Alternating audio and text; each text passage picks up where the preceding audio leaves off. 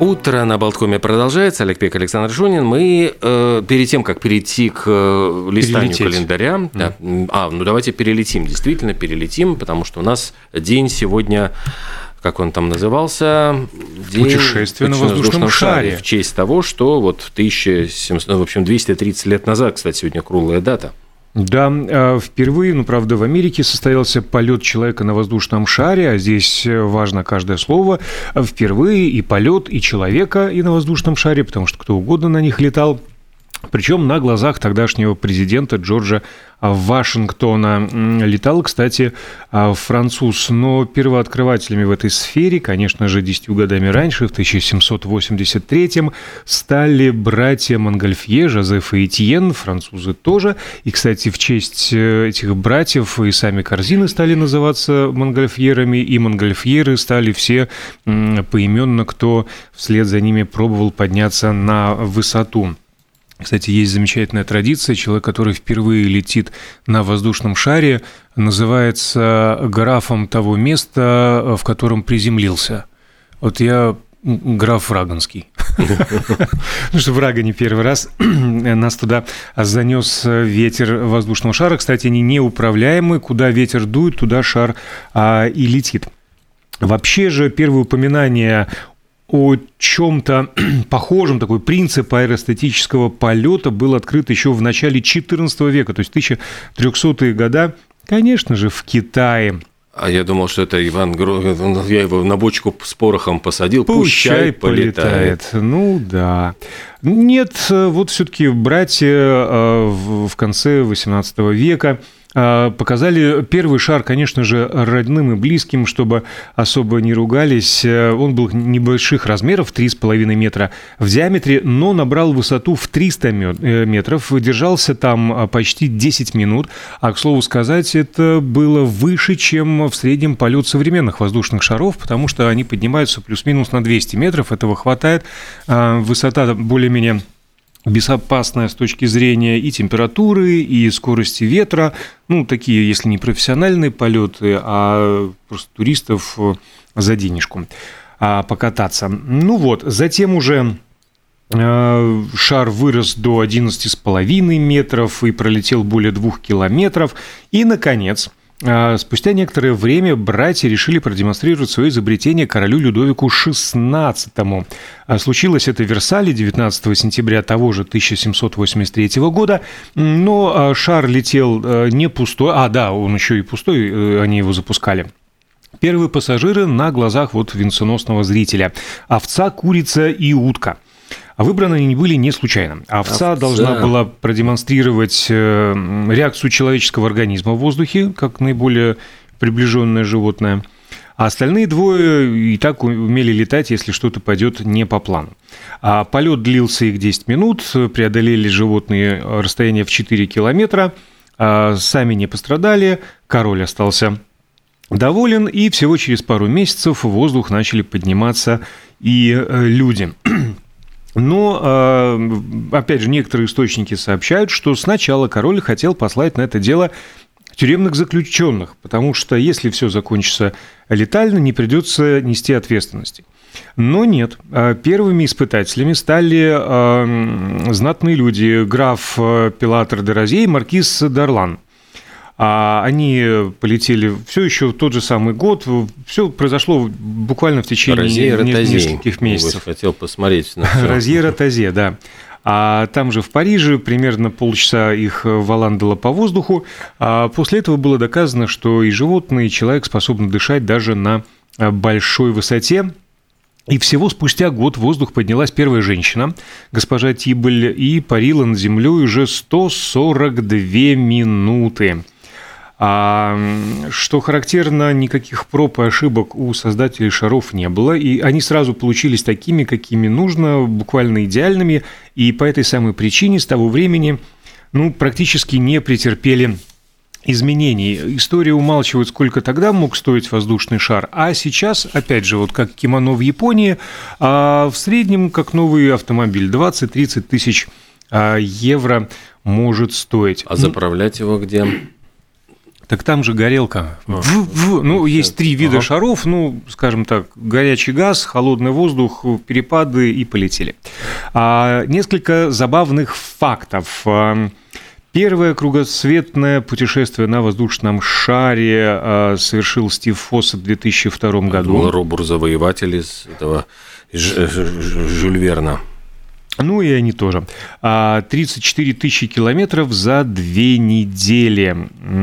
А, так, так, так, так, так. Максимальная высота, на которую удавалось подняться воздушному шару, 53 километра. Японцы так его запулили. Но это там же уже воздух разряженный. Ну, так они же по-другому, там специальная оболочка. А помнишь, был специально... даже фильм, кстати, совершенно потрясающий фильм, где поднимаются на воздушном шаре на рекордную высоту. Там Эдди Редмейн играл и забыл еще актрису, как зовут – но там просто описываются все эти ужасы, когда на, на, на большой высоте они теряют то сознание от разряженного воздуха, то там все замерзает, у них там очень тяжело управлять этим воздушным шаром. Ужас нечеловеческий. Ну да, то есть это достаточно просто к тому, что это рискованное очень мероприятие. Очень рискованно. И, кстати, пару э, фактов про риски. А, буквально через два года после э, вот этих вот первых запусков, 1785 а, некий Жан-Пьер Бланшар и Джон Джеффрис отправились э, в путешествие. Они перелетели Ла-Манш. А самая узкая часть пролива насчитывает 32 километра, но с, учета, с учетом того, как дуют ветры, цифры реальные намного больше. Но самое интересное в их полете, самое примечательное и знаменательное в их истории то, что оба участника полета абсолютно не умели плавать. Тогда же, ну, в начале XIX века, а, когда огромное количество дуэлей проводилось, э, впервые в 1806 году состоялась э, дуэль в воздухе на воздушных шарах. А проигравший участник с пробитым куполом в результате падения погиб на месте. Ну, стрелялись. Два джентльмена, мсье, э, стрелялись. Ну и, наконец, э, французы установили своеобразный мировой рекорд, запустив в небо одновременно 408 шаров. Столько э, уже не поднимается, но в знаменитейшей турецкой Каппадокии вот эти знаменитые тоже виды, где на рассвете над этими марсианскими пейзажами летают десятки, если не сотни шаров, но не 408 до сих пор. Вот такой рассказ про шарики. Замечательно. Спасибо. Ну, а мы давайте перейдем к событиям сегодняшнего дня. В мире музыки масса всевозможных эм, э, памятных дат. Одна из них вот э, связана с 7 э, лет назад почтили память фронтмена группы Motorhead Леми Килмистера, которого похоронили в этот день, в 2016 году на мемориальном кладбище Forest Lawn. И собралась вот совершенно, чтобы почтить память товарища, великолепнейшая тусовка, но просто все э, звезды рока. Барабанщик Motorhead Микки Ди, Дэйв Гроул из Foo Fighters, э, Слэш пришел из Guns N' Roses, Роберт Трухильо и Ларс Ульрих из Металлики, вокалист Judas Priest Роб Хелфорд, э, фронтмен группы Anthrax э, Скотт Йен – и все они выступили, ну, я понимаю, с речами, не с песнями на церемонии, но такой вот, не знаю, изюминкой вот этой вот прощальной церемонии стало то, что бас-гитару Лемми подключили к усилителям, врубили на полную мощность, и, значит, э, звук часовни был заполнен вот этими, там, в общем, я понимаю, что они там ударили по струнам. Вызывали дух. Да, и прямо прихожане аплодировали, ну, то есть это было так очень мощно и красиво.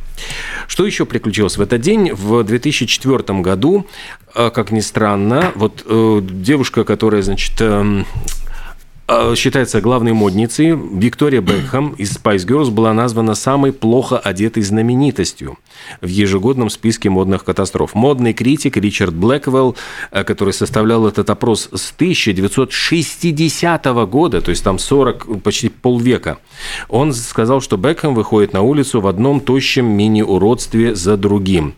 И самое поразительное, что Бекхэм обошла даже Эми Уайнхаус с ее фирменным ульем на голове, э, которая, в общем, всегда как-то наплевательски относилась, мне кажется, к своему внешнему виду. Ну, такое впечатление, что, напротив, этот улей был тщательно взбит. Ну да, но ты знаешь, ну как бы вот в этом и есть, наверное, шарм. Вот выглядит так, как будто бы ты только что встал с постели, а на самом деле вот над этим работает куча стилистов. Но вот, во всяком случае, Эми Уайнхаус на втором, Виктория Бекхэм была на первом.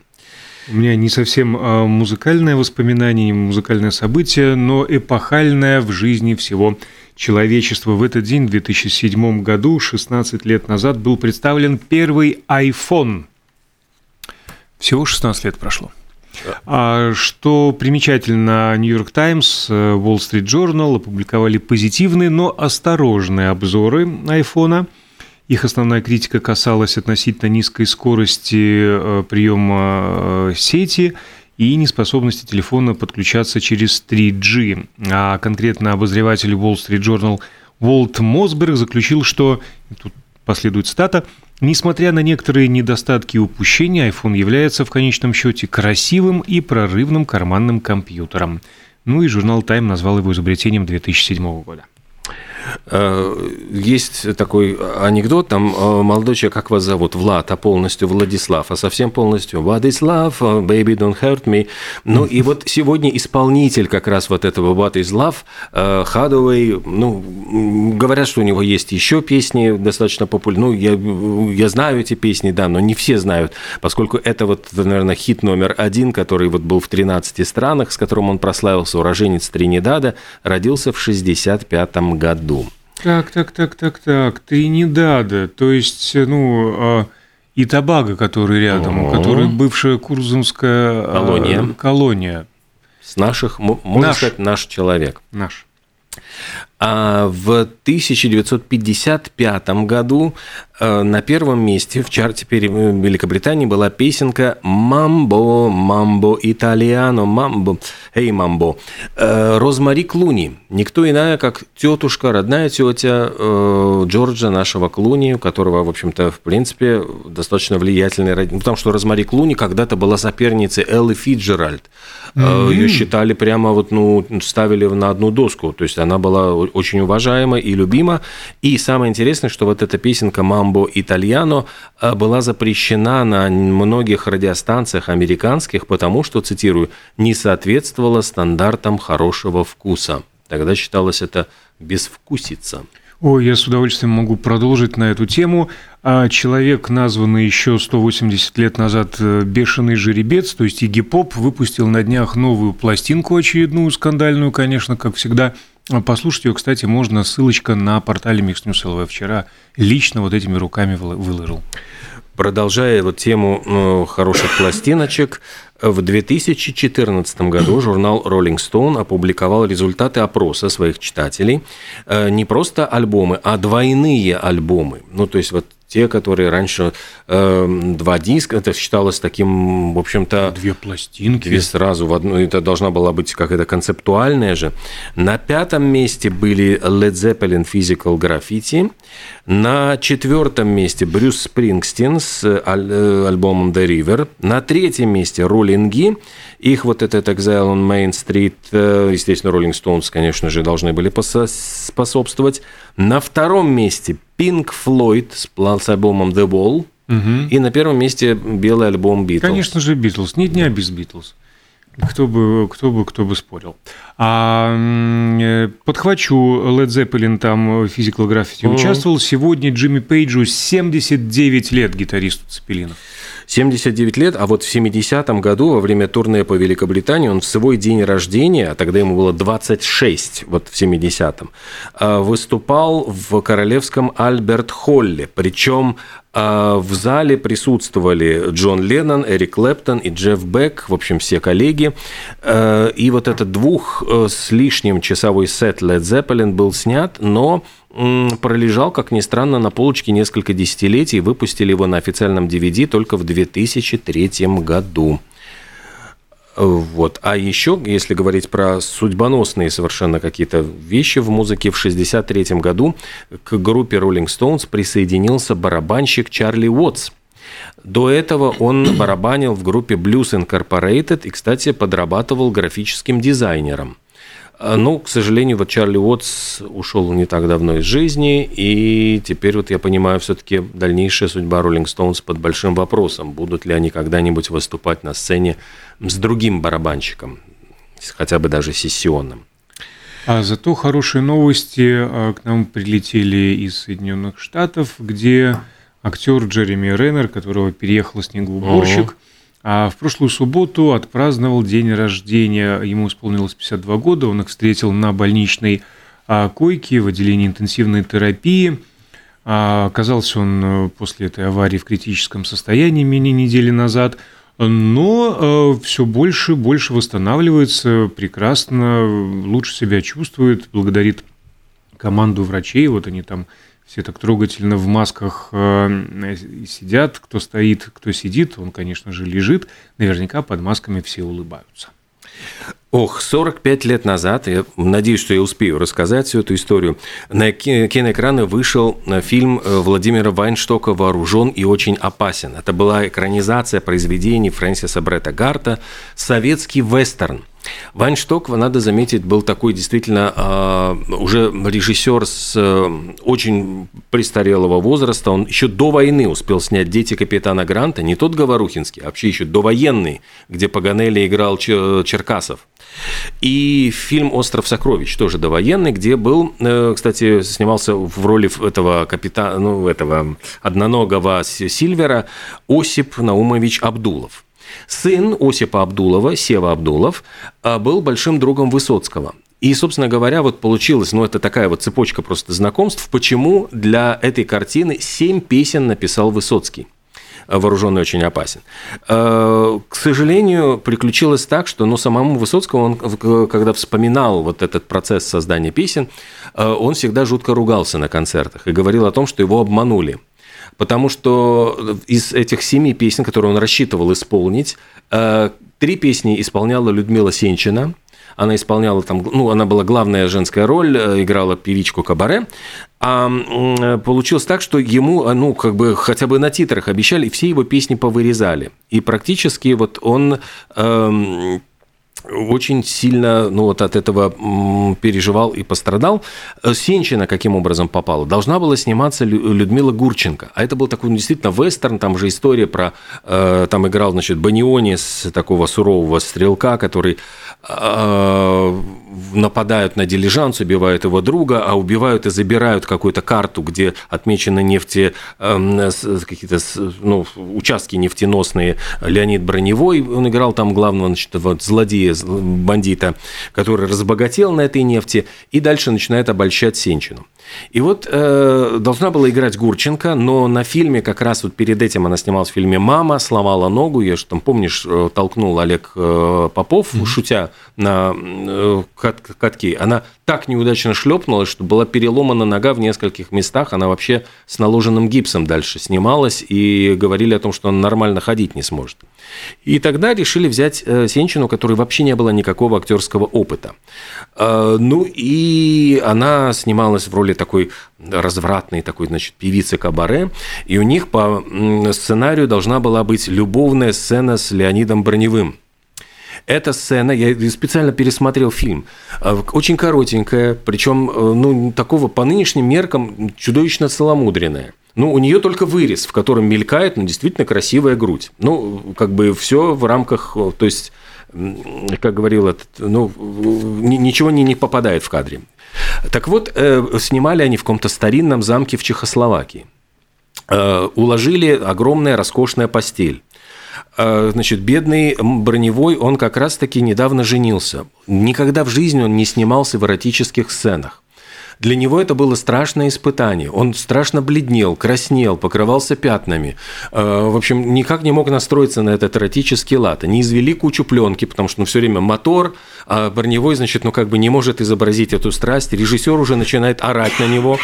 Дальше Сенчина вспоминает. Собравшись духом, броневой судорожно вцепился в меня, швырнул меня на белую простыню, бретельки бюстгальтера упали, грудь оголились, оголилась, если это можно было назвать грудью, так, значит, скромно о себе пишет Сенчина.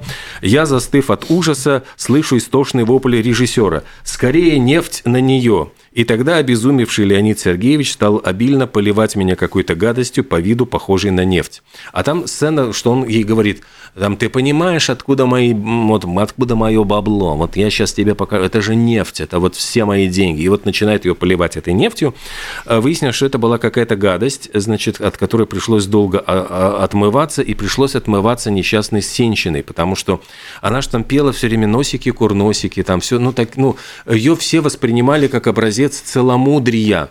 И вдруг эротическая сцена, облитая, значит, этой нефтью, такую, с, простите, значит, торчащими грудями из-под этой ночнушки.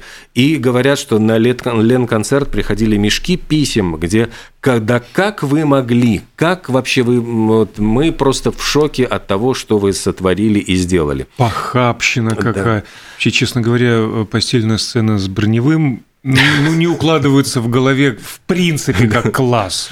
Ну да, как представить себе Мюллера, который барахтается в постели. Секси Мюллер. Секси Мюллер. Но, в общем, фильм, с другой стороны, остались песни Высоцкого, э, которые он сочинил, потом исполнял на концертах, плюясь и ругаясь.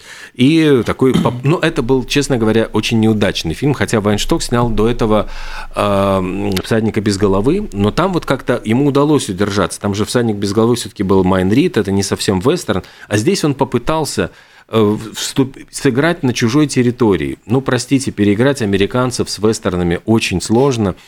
И еще там было очень много идеологии. Там, когда э, литовский актер Масюлис там играет, что я хочу баллотироваться куда-то, значит, и про него его говорит, да ладно тебе, я куплю тебе должность там в Сенате. Я понимаю, что не, не, не, сценарий писался, не понимая даже самой политической системы, где Сенат, где Конгресс, для них все там было э, как бы все в едино. Ну, вот, э... ну, звучит по-американски, значит красиво, ну, все да. понятно. Обозначили. Ну что, у нас э, я, времени... Одна минутка Одна у нас минутка. Э, остается. Давайте я забавную вещь еще расскажу, что в этот день произошло. А, в 1815 году английский ученый Гэмфри Дэвис конструировал безопасную лампу, такую с металлической сеткой для работы на шахтах и рудниках. И в этот день она впервые была использована английскими шахтерами, изобретена и названа в его честь. Но а 30 ноября того же самого 815 года в Ньюкасле, независимо от Дэви, аналогичную лампу изобретает тогда еще неизвестный вот. Джордж Стефенсон. И сравнение ламп обеих конструкций показало, что они в целом аналогичны, хотя лампа Стефенсона оказалась безопаснее. А вопрос, кто из двух инженеров первым изобрел лампу, остался нерешенным. Сами авторы оба, к чести обоих джентльменов, на первенстве а не настаивали, но, тем не менее, до сих пор называется лампой Деви, уж коль первым он был упомянут. А еще забавно, что в этот день в 1902 году в США, в штате Нью-Йорк, был введен запрет на флирт в общественных местах. Нарушителей ждал штраф в 25 долларов. Кстати, сообщение о том, что запрет был введен, есть, а о том, что отменен, нет. Будете в Нью-Йорке, ну, как-то поосторожнее. Нет, а у нас э, пауза, новости, э, реклама. Скоро мы вернемся, еще поболтаем, расскажем про всякую всячину. А в половину... А, кстати, у нас же будет конкурс. Конкурс, да, конкурс, да. У нас, да. У нас в начале часа конкурс, иди. а потом еще и гости. Да.